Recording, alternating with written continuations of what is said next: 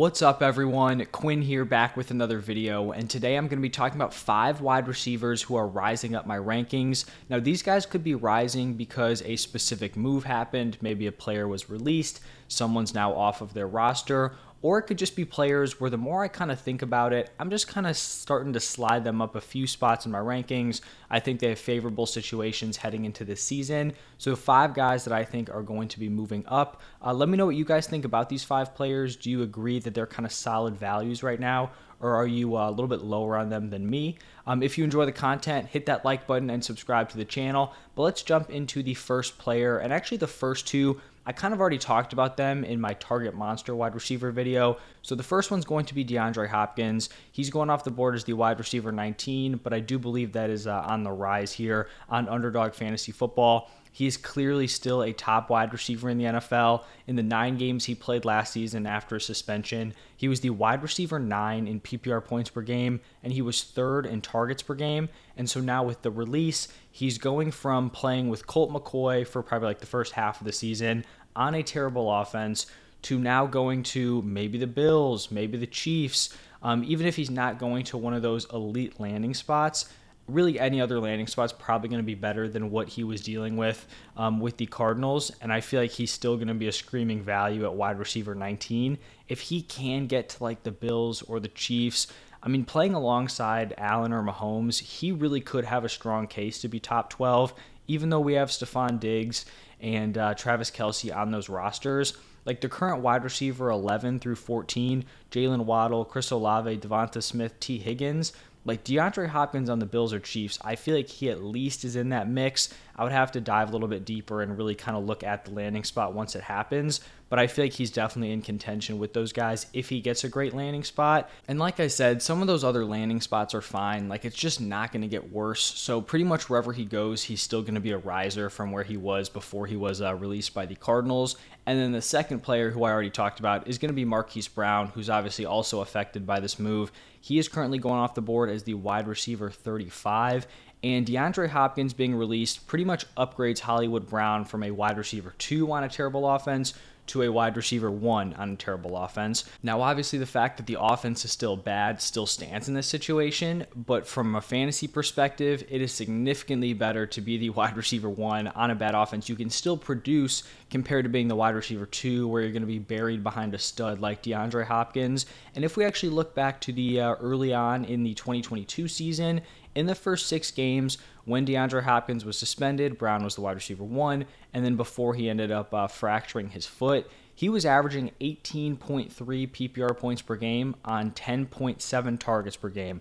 So I'm not going to be expecting that kind of production with Colt McCoy at quarterback, but he can prove that he can be the leading wide receiver. He can put up elite fantasy production. So I feel like here at wide receiver 35, I think Marquise Brown can live up to this with Colt McCoy at quarterback. And then I feel like potentially the second half of the season, you're looking at an interesting kind of dynamic with a less mobile Kyler Murray, probably more pass heavy than we've seen in the past.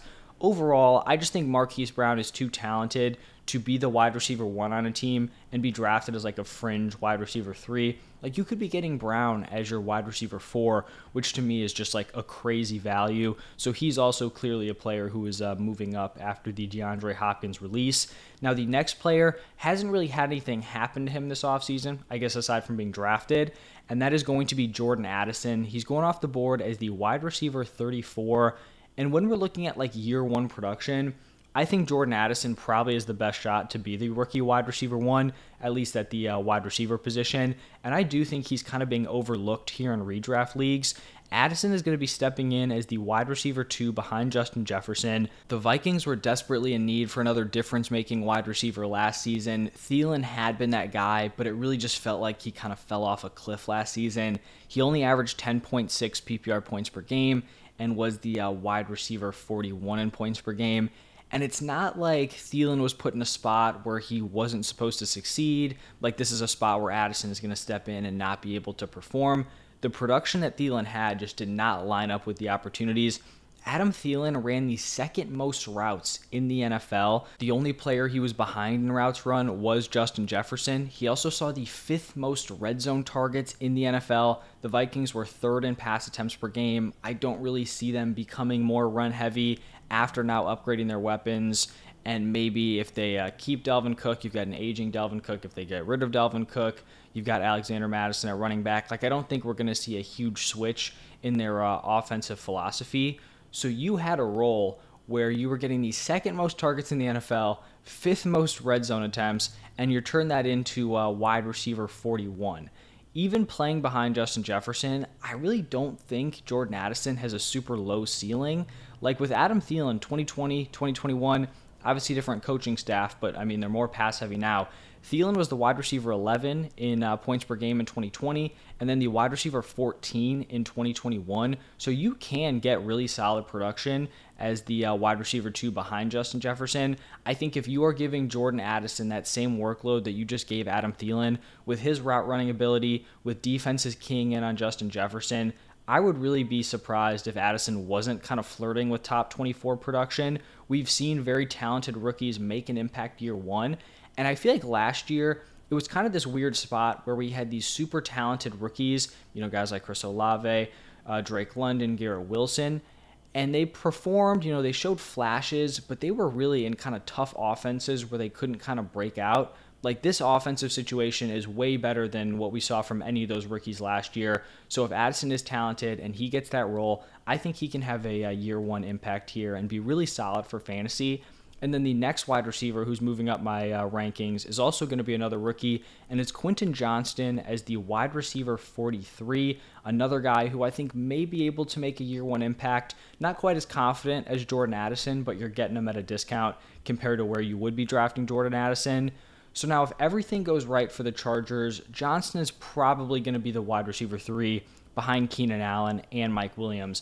And if that's the case throughout the entire season, like this is probably not going to end up being a great pick. I just don't know how likely it is that both Keenan Allen and Mike Williams are going to be able to stay healthy for like prolonged stretches of the season. Keenan Allen has been very healthy throughout his career. He did miss seven games last year, but he's also going to be 31 years old. So does the health kind of stick around? I guess we'll see. But I'm probably actually a little bit more concerned about Mike Williams here in terms of like being healthy throughout the whole season. He suffered a small back fracture in week 18 and it looks like he's still recovering from it. I do not believe he's been on the field during uh, OTAs, which I think at the very least is like a little bit concerning. Is it possible that, you know, the Chargers had the information about Williams' medicals, that led them to drafting Quentin Johnston. I think they probably would have done it anyway, given the fact that Keenan Allen is aging, but could that have factored in? I guess my main point is that if one of these guys is off the field and Quentin Johnston was just lined up as the wide receiver two, like say Keenan Allen got released or something, Quentin Johnston's the wide receiver two of the Chargers, he would probably be drafted in the wide receiver 30 range, maybe even a little bit higher. Like I mentioned for uh, Jordan Addison, these wide receiver landing spots are so, so much better. Like if you put one of those dudes last year, Garrett Wilson, uh, Drake London, Chris Olave, you put them as the wide receiver two for the Chargers, they're giving you probably top 18 wide receiver production. Now, I will say that those wide receivers were definitely better prospects than uh, guys like Quentin Johnston and Jordan Addison. But still, I just think the fact that a uh, really solid role could open up in this offense, you typically don't love banking on like wide receiver handcuffs. But I still think if he's talented enough, he'll make an impact and he could kind of get that bump with an injury or maybe Mike Williams kind of struggling to get back from that uh, back injury. Now, the fifth and final wide receiver who's going to be rising up my ranks is going to be Rashod Bateman. Right now, he is being valued as the wide receiver 45, and I just think in general, I'm going to be very heavily invested in this Ravens offense. I expect Todd Monken to come in. I think he's going to up Lamar Jackson's passing attempts. I kind of think he's going to take the uh, training wheels off this offense, really just unleash all these weapons here. This is going to be the first season where Lamar Jackson has legit weapons.